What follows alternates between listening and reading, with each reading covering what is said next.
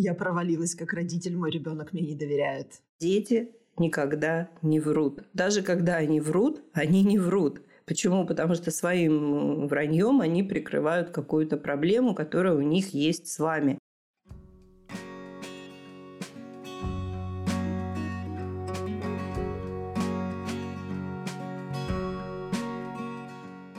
Всем привет! С вами подкаст «Мы родители. Миссия выполнима».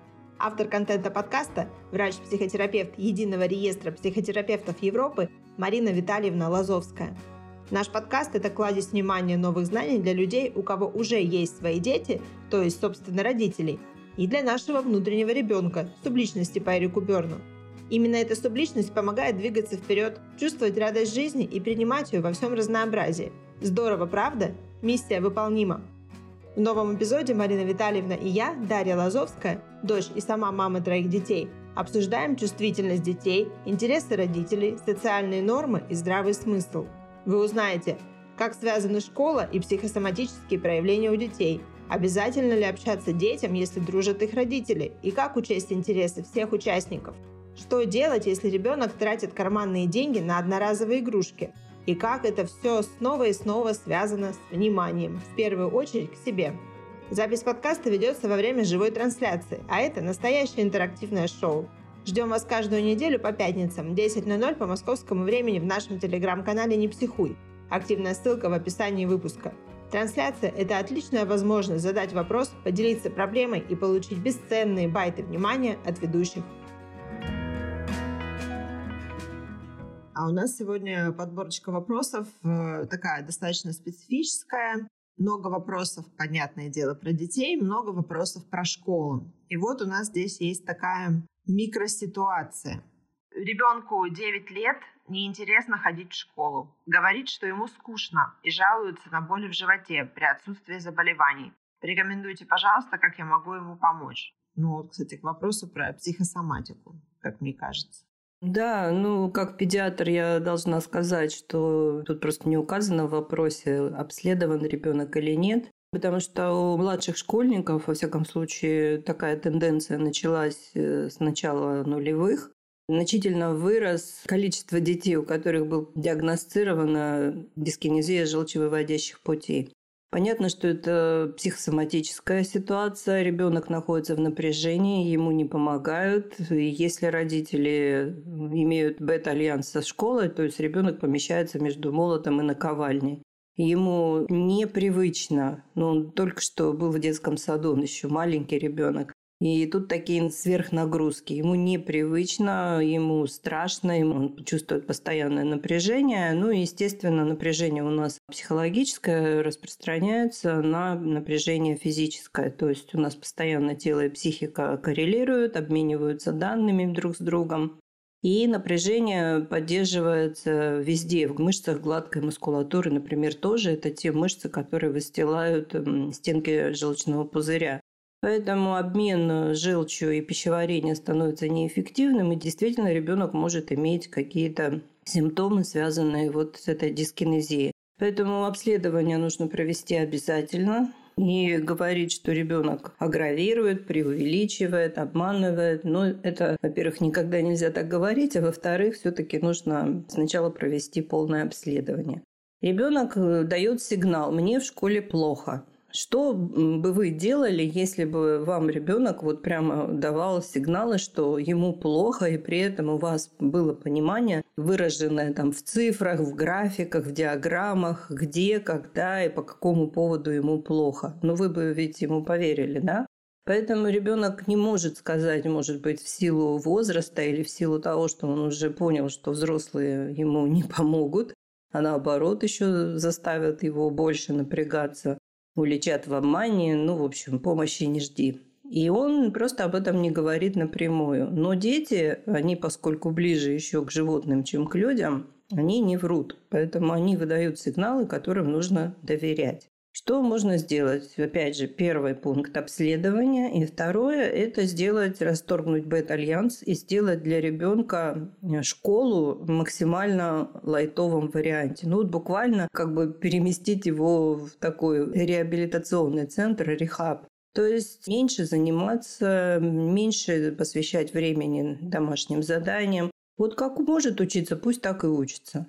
Вот мне очень нравится норвежская система, там детям до восьмого класса вообще оценки не ставят. То есть вот ребенок как учится, так и учится. Главное ведь здоровье, главное ведь психическое и физическое здоровье.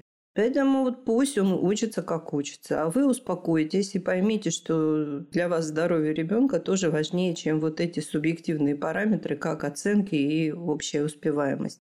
И предложите ему какие-то занятия. Ведь что-то вы можете делать вместе. Если не знаете, что делать вместе с ребенком, у нас есть прекрасный курс сенсория, который вот сегодня уже заканчивается, но его всегда можно пройти вместе с ребенком в индивидуальном варианте. Возможностей огромное количество. Просто нужно понять, что дети никогда не врут. Даже когда они врут, они не врут. Почему? Потому что своим враньем они прикрывают какую-то проблему, которая у них есть с вами.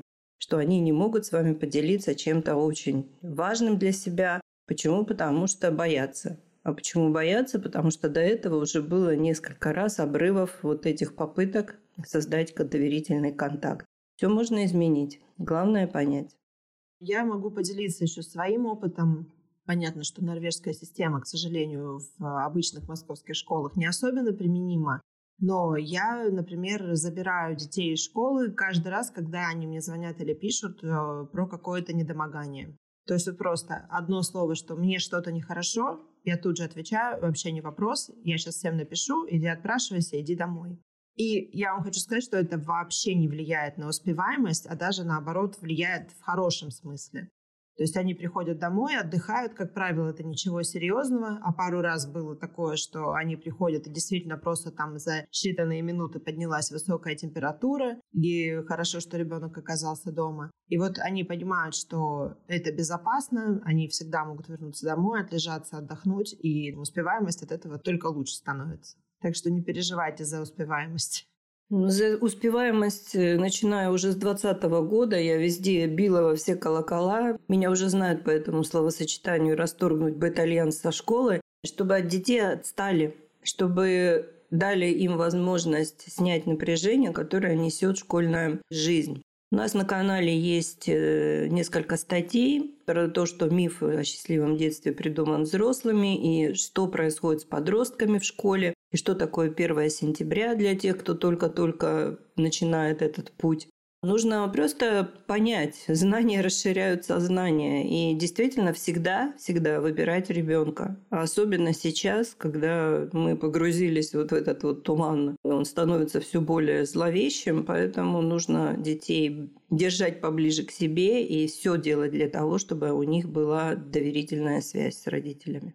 Вот еще, кстати, такой интересный момент. Я это и по своим детям тоже замечала. Ну вот, казалось бы, да, доверительные отношения, мы много чего обсуждаем, они глобально ничего такого от меня не скрывают. То есть все, что там где-то наболело, все, что важно, ну там помимо каких-то своих уже подростковых там э, внутрисоциальных историй, они несут мне. А потом внезапно выясняется, что вот просто там неделю или две не говорил про что-то. Причем, ну, какой-то такой вообще прям пустячный какой-то вопрос но почему-то вот решил не говорить, почему-то подумал, что не стоит. Ну, подумал, подумала. Вот как это связано? То есть почему какие-то вещи прям вот сразу несет, а потом э, что-то вдруг решает, ой, что-то, наверное, не стоит про это говорить. Хотя прецедентов не было. Ну, во-первых, сразу скажу, по прецедентов не было, что дети воспринимают любую ситуацию не так, как взрослые. Для родителя это ерунда. Ему кажется, что вообще не стоит выеденного яйца. А для ребенка это что-то очень триггерное. Почему? Потому что все дети разные. Как ни парадоксально, но факт по-разному на все реагируют. У каждого из них был разный эпигенетический период, где он, психика ребенка, нервная система знакомилась вот с этой палитрой триггеров, которые его будут ждать, когда он родится. Все это зависело от состояния эмоционального, физического матери во время беременности. Поэтому ребенок рождается вот с какой-то своей вот этой палитрой, своих триггерных э, зон, точек броса в реактивность. И поэтому его психика решает, что нет, вот сюда мы заходить не будем. Он сам не знает почему. Естественно, в памяти это не содержится. Если бы мы все помнили, мы бы не смогли учиться. Почему? Потому что оперативка у нас маленькая, она бы была забита вся. Поэтому он решает вот это сделать так. И для родителей, как правило, это очень неприятно, что вот он мне, не, значит, не полностью доверяет. Дорогие друзья, полностью доверять может только младенец во втором периоде беременности. То есть вот э, с рождения и до момента того, как он встал на ноги. Потому что как только он становится на ноги и становится более самостоятельный, он уже не может рассчитывать на стопроцентную ответную реакцию, помощь со стороны матери и других взрослых. Поэтому не надо ставить себе невыполнимые задачи о полном доверии. Нужно просто понимать, что да, ну вот бывает такое. И в этот момент, когда это обнаруживается, не ругаться, а просто так удивиться, что сказать буквально такую фразу. Слушай, я не помню, чтобы у нас по этому поводу с тобой был какой-то конфликт. Ну, раз ты вот так решила или так решил, ну, наверное, да, что-то такое было. Все, не надо говорить, ты мне можешь во всем полностью доверять. Ну, конечно, это слова, но, опять же, апеллируя к тому, как работает психика, ребенок, который слышит от родителей, ты можешь нам полностью доверять, он знает, что он в некоторых вещах ничто его не заставит сказать правду или что-то не скрывать. И он становится, опять же, в такой двусмысленной позиции, что он должен доверять, а он не может доверять. Поэтому лучше никаких вот этих вот идеальных конструкций не строить. Хотя вот в моменте это воспринимается как удар под дых. Типа, я провалилась как родитель, мой ребенок мне не доверяет. Ну что ж делать, когда люди решаются стать родителями, они должны понимать, что это на всю жизнь, во-первых. Во-вторых, это очень трудная работа. В-третьих, у нее совершенно непредсказуемый результат. И в-четвертых, что не бывает совершенных родителей, нужно просто сделать вдох и глубокий-глубокий длинный выдох. И делать это много раз в день. И легкие будут в порядке, и нервы. Да, я, кстати, вот недавно прочитала статью. Вот у нас только вчера закончился курс «Жизнь на ладони», и там вот дыхание – это стоит первый такой скилл, который нужно освоить. И вот я прочитала статью на большой выборке, длительное было такое исследование, что из всех процессов восстановления и выхода из стресса дыхание действует лучше всего в долгосрочной перспективе. Но мы понимаем почему, потому что мышцы учатся правильно себя вести во время стрессов, не блокируются, не цепенеют, э, когда мы блокируем дыхание, когда у нас что-то не получается или мы боимся.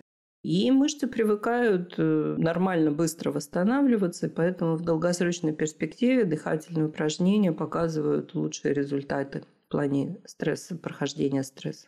Ну да, не зря же дыхательные упражнения так популярны, и они есть во всех практически культурах здоровья, и в йоге, и в китайских, и вообще, то есть везде, везде говорится о важности дыхательных упражнений. Я по себе знаю, что когда у меня какой-то дистресс, первое, что со мной происходит, это я начинаю очень мелко, редко и поверхностно дышать. То есть я практически как будто перестаю дышать. Если перевести психологический феномен тревога на физиологический уровень, это заблокированное дыхание на фоне возбуждения. То есть стресс вызвал ситуацию возбуждения, пошел адреналин, мышцы начали напрягаться, тип дыхания начал меняться, кровообращение усиливается, частота сердечных сокращений тоже, и бах, мы ничего не делаем, цепенеем. И все это зависло. И дыхание действительно становится либо поверхностным, неэффективным, то есть мы вместо того, чтобы дышать диафрагмой, дышим межреберными мышцами, что совершенно не дает результата, который мог бы нам показать, что мы вышли из стресса. Поэтому если мы включаем осознанное дыхание глубокое, то ситуация сразу же меняется в лучшую сторону. Меняется газовый состав крови, меняется гормональный фон, и это то, что является совершенно материальными физическими вещами. Тут никакой эзотерики нет. Не реклама, друзья, но если у вас есть э, наручные часы фруктовой компании или любой другой компании, ну, в общем, часы, которые подсоединяются к телефону, там есть такая навязчивая штучка, которая периодически среди дня вылезает, э, называется осознанность. Вот если ее не игнорировать, а иногда на нее нажимать, то там есть э, такие супер простые а медитации, буквально там на 5 минут. Они говорят, сядьте и подышите. И иногда, когда, ну, я просто там, понятно, дни бывают очень разные, я забегалась или что-то, не успела ничего особо для себя поделать, когда вылезает это напоминание, я просто все откладываю, сажусь, и вот эти пять минут просто дышу. То есть там нежный голос э, электронного помощника говорит «дышите, дышите, дышите, дышите». Просто пять минут концентрированного дыхания, и все. Это работает. Замечательно. Как вообще фруктовая компания заботится о своих потребителях? Молодцы. Респект им и уважуха. Ну да, но я уверена, что у всех других производителей электронных часов, которые присоединяются к телефонам, тоже есть такая функция. Просто она действительно все время выскакивает, и я периодически, ты что ты опять вылезла? Какая осознанность? Ты видела мой день сегодня, осознанность? Ну, видишь, э, все-таки полезно общаться с приборами электронными. И, наконец-то я недавно, буквально на днях, получила подтверждение, которое у меня мнение существует уже лет 25. Я это делаю. Я даю всем своим электронным приборам имена и общаюсь с ними. И, наконец-то, биологи добились. И я теперь очень счастлива. Раньше они говорили робко. У электроники есть как бы квазисознание. Это еще когда не было вообще никакого интернета. И вот я подхватила, а теперь оказывается, что когда мы разговариваем, то есть входим в отношения с электронными приборами, мы успокаиваемся, потому что это очень просто, вот реально гениальное просто лежало на поверхности, что один из важных наших таких базовых приоритетов – это безопасность, здоровье, безопасно и безопасность и чувство признания. И вот когда мы разговариваем с электронными приборами, мы успокаиваемся, потому что у нас возникает вот это чувство безопасности, что если мне есть с кем поговорить, значит, со мной все не так уж и плохо. Поэтому ругаться, конечно, можно в попыхах, но с другой стороны нужно понимать, что мы все больше и больше погружаемся в метавселенную, и нам нужно привыкать к тому, что у нас искусственный интеллект это не только коммуникатор, это еще и очень хороший помощник. Поэтому я бы пользовалась почаще такими предложениями. Магазин возможностей – это подборка инструментов школы самосоздания, созданных на научной основе с учетом знания и понимания алгоритмов жизни. Каждый инструмент – это устойчивая инвестиция в изменчивом мире. Они не портятся и не устаревают. Инструменты качественны, эффективны, уникальны и долговечны. Они проверены на практике и показывают высокие результаты, а еще адаптируются под владельца и развиваются вместе с ним. Выбирайте инструмент, пользуйтесь возможностями, живите лучше. Активная ссылка в описании выпуска. А у нас есть вопрос вот какой. Здравствуйте, Марина Витальевна. Пожалуйста, скажите, ребенок 8 лет почти все свои карманные деньги тратит на игры в автомате игрушек. Выигрывает часто, но игрушки потом особо ему не нужны. Это игрозависимость? Плохо это или норма в детском возрасте? Благодарю за ответ. Вы поняли, да, о чем речь? Да, конечно. Я помню еще эти автоматы.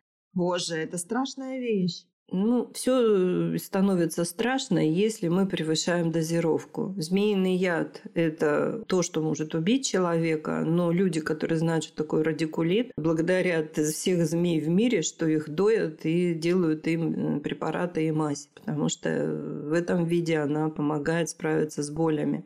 И все абсолютно в мире так. Если мы едим шоколад, он доставляет нам энергию, удовольствие, но если мы продолжаем есть шоколад, он начинает нам разрушать поджелудочную железу, и, в общем, дальше все идет. Точно так же и здесь. Все может стать зависимостью, если это не контролируется. А если ребенок маленький, родители обязаны его контролировать, в том числе и в этом смысле.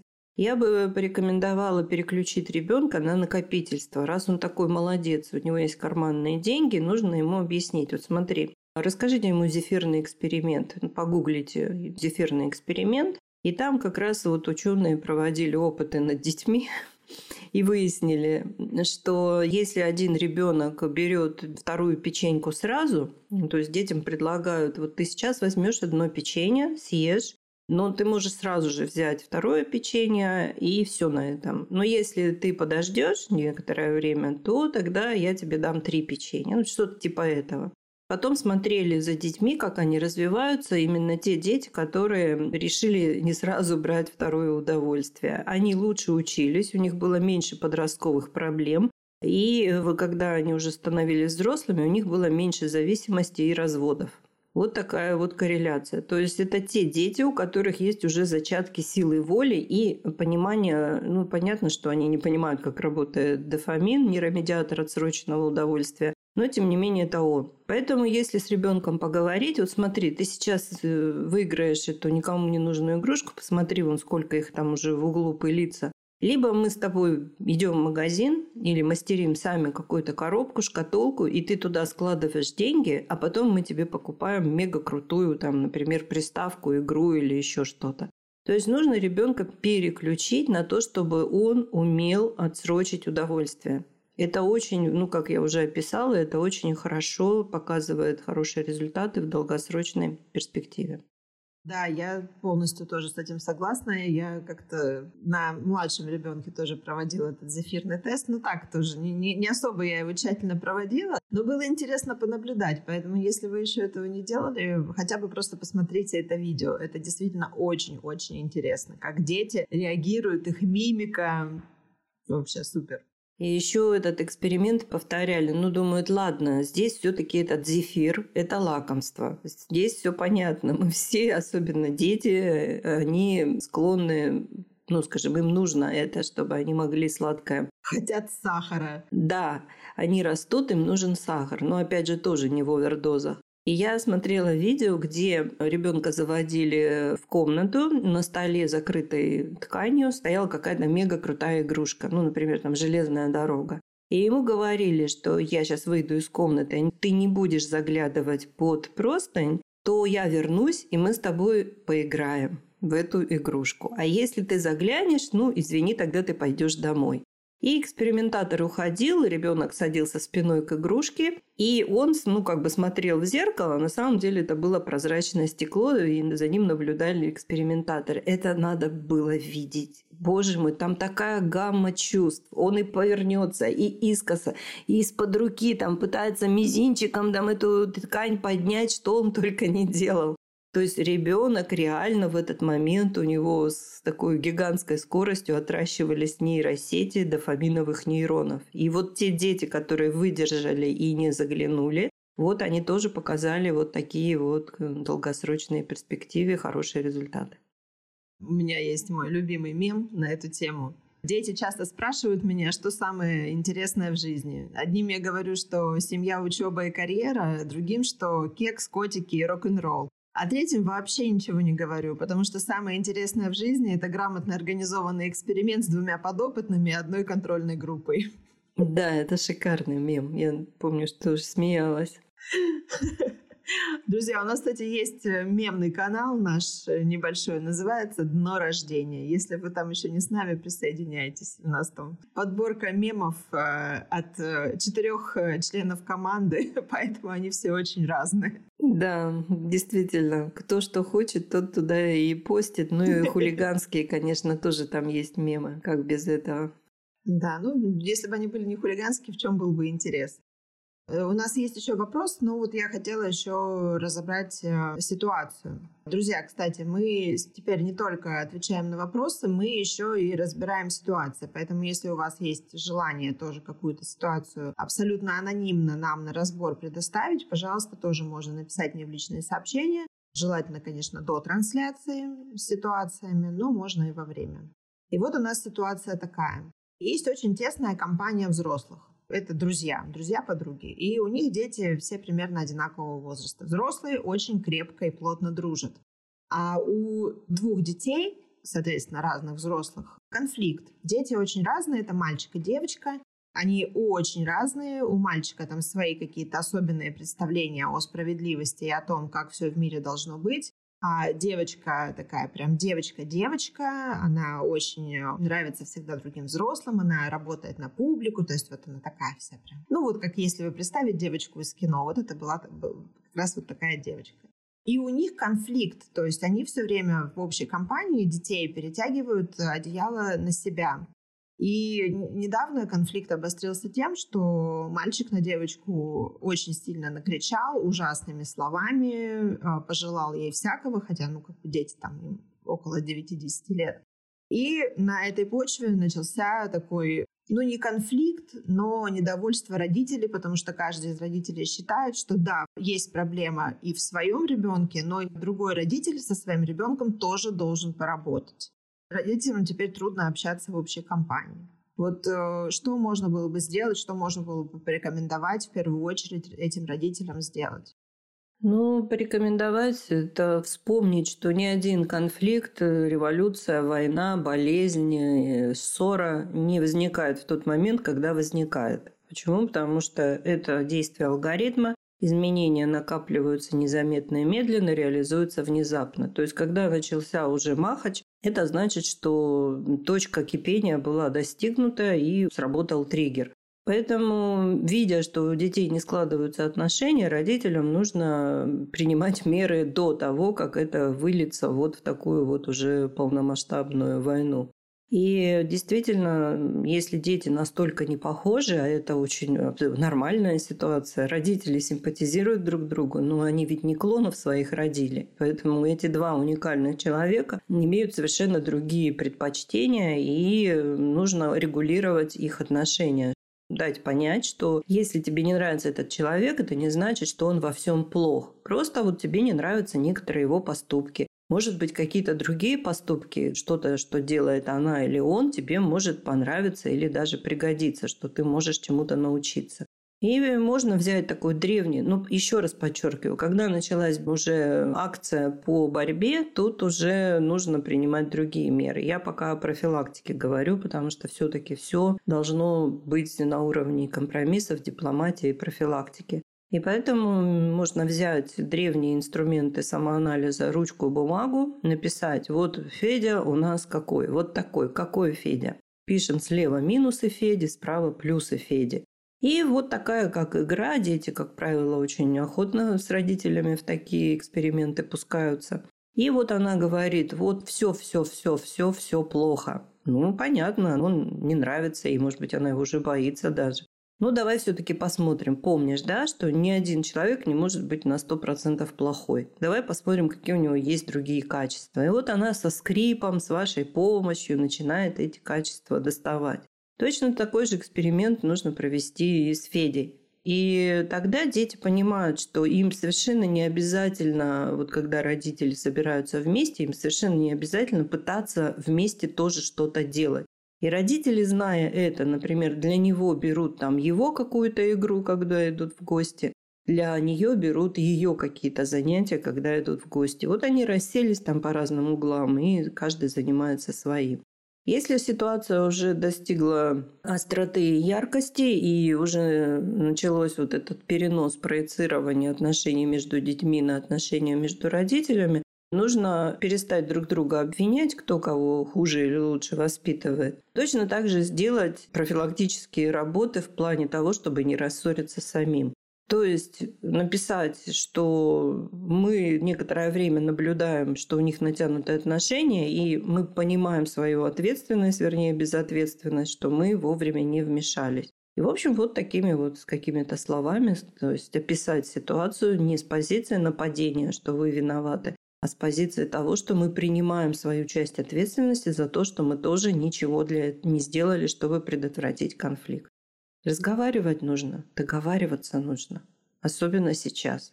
Сейчас очень много напряжения. Враждебность растет, как просто поганки после дождя. Поэтому если мы разговариваем, договариваемся и не закрываем глаза на явные какие-то проблемы, которые потом превращаются в конфликты, то у нас есть возможность не рассориться с близкими людьми. Да, спасибо, Марина Витальевна. А вот скажите, пожалуйста, а насколько педагогично в этом случае будет сказать детям, что из-за того, что вы все время вот так вот цапаетесь и вы так себя друг с другом ведете, вы не будете ходить в гости в общую компанию? Такие меры, они не действуют. Это как, знаете, симптоматическое лечение. Если у человека там болит в правом подреберье, а он употреблялся водки с салом, то он начинает пить ножпу, чтобы у него, опять же, расслабился желчный пузырь и не болело. Понятно, что он-то его расслабит, но если он не поменяет образ жизни, то симптоматическое лечение приведет к разрастанию проблемы и уже к какой-то большой беде. Точно так же удалить, прекратить, да, казалось бы, это такой прям классный выход. Но это не решит проблему детей. А детям нужно учиться договариваться, и взрослым нужно учиться договариваться. Поэтому нет э, в долгосрочной, даже среднесрочной перспективе это ну, не даст детям понимания, что не так и как можно это изменить. Курс школы самосоздания «Адекватность и адаптивность» или АА а – это диагностика самовосприятия и коррекция ожиданий к реальности. Пройдя курс, вы узнаете, что мешает вам быстрее адаптироваться к изменениям, распределять нагрузку и быть продуктивнее, освободить время и силы для занятия собой и творчеством, узнавать свои желания и не путать с навязанными, видеть причины ошибок и разочарований и сделать себя независимым источником поддержки. Результат диагностики на 100% отражает объективное положение дел в самовосприятии и понимании ваших проблем. Ученые так и определяют понятие счастья – узнать себя и найти правильное место в жизни. Узнайте, что мешает вам чувствовать себя спокойно и уверенно. Запись на курс уже открыта. Активная ссылка в описании этого выпуска. Так, у нас осталось еще немножечко времени, и у нас есть еще один э, вот такой вот небольшой вопрос. У ребенка 11 лет, такой паттерн поведения, он часто обижается на сверстников по незначительным поводам и остро это переживает. Чем можно ему помочь?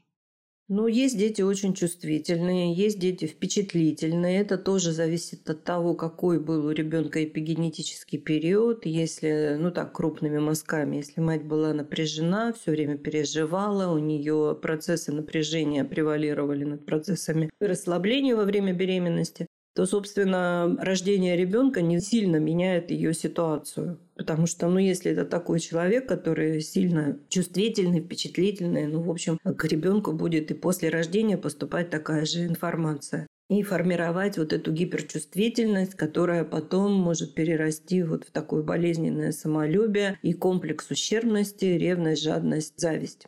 И просто нужно понимать, что раз ребенок так себя ведет, это его особенность. И реагировать на это, конечно, нужно. Нужно помогать ребенку понять, что, посмотри, вот в классе же всегда класс это такой скрин, срез э, социального общества.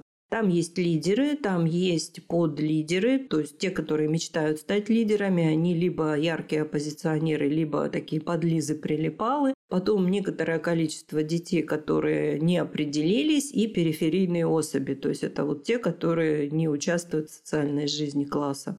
И, конечно же, если ребенок гиперчувствительный и впечатлительный, его начинают дразнить, его начинают э, унижать и подвергать буллингу и троллингу. Кстати, у нас на канале есть статьи об этом.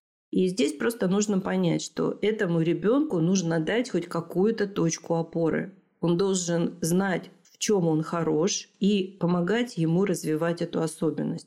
Вот я могу привести собственный пример. Я писала об этом в статьях, это уже никакой не секрет. Я была тоже в первом классе, но просто самая мелкая, задохлик, потому что постоянно болела. И меня тоже троллили нещадно мои прекрасные одноклассники. И я тоже должна была стать вот этой периферической особью. И от горя своего детского ну, что-то же надо делать, как-то утешаться надо. Я стала много читать. Я читала книги, которые, ну, совершенно не колобок, а там Майн Рида, Джека Лондона. Не детские книжки. И мы жили в деревне, и когда нас там вывозили куда-нибудь на культурные мероприятия, нам нужно было час ехать на электричке. И вот я просто начала кому-то рассказывать, что я прочитала, и через некоторое время вокруг меня уже кружок образовался. И потом они просто поняли, что я тоже для них какой-то ценный кадр, они перестали меня травить. А через некоторое время, там, к пятому классу, я уже стала лидером в культурно-массовом секторе, как вы понимаете, не физкультурном. Поэтому, если ребенок не может взять физической силой, он может взять интеллектом. И нужно просто с ребенком разобраться, может быть, взять даже консультацию профессионала, посмотреть, как это все работает, получить инструкции, рекомендации и понять, дать ребенку возможность понять, что у него тоже есть сильные стороны. И благодаря этому он может выбраться из любой ямы, которая, может быть, э, даже не смогут выбраться сильные, активные, агрессивные сверстники. Да, вот про точку опоры, да, это очень здорово, мне тоже понравилось. Причем это может быть интеллектуально, может быть, он вообще просто что-то совершенно рандомное и неочевидное сейчас делает лучше всех, и это тоже может ему помочь. Да, просто нужно ребенку помочь э, акцентировать на этом внимание и дальше это развивать. Благодарю вас за внимание, что вы дослушиваете нас до конца. Блогеры очень тоже чувствительные люди, и, как правило, когда начинается финальная часть, все отписываются, уже выключают микрофоны. Но вот я смотрю, что у нас такая публика вовлеченная, вы большие молодцы. И помните, что не бывает нерешаемых проблем, бывает нежелание их решать. Поэтому, Дарья, благодарю тебя за прекрасное ведение нашего проекта, за креативность, интеллигентность. Вас, друзья, благодарю за внимание. Берегите себя, берегите детей, будьте здоровы. Да, Марина Витальевна, благодарю вас за такие мудрые, чуткие, глубокие ответы на вопросы, за такой разбор, который помогает сразу же применить то, что мы узнали сегодня. Друзья, до новых встреч везде и всюду. Хотите задать вопрос или предложить ситуацию для разбора? Пишите продюсеру проекта, мне, и мы поможем вам в прямом эфире. Контакты в описании выпуска. Слушайте наш подкаст, чтобы научиться менять старое на хорошее. И подписывайтесь на любых удобных вам подкаст-платформах.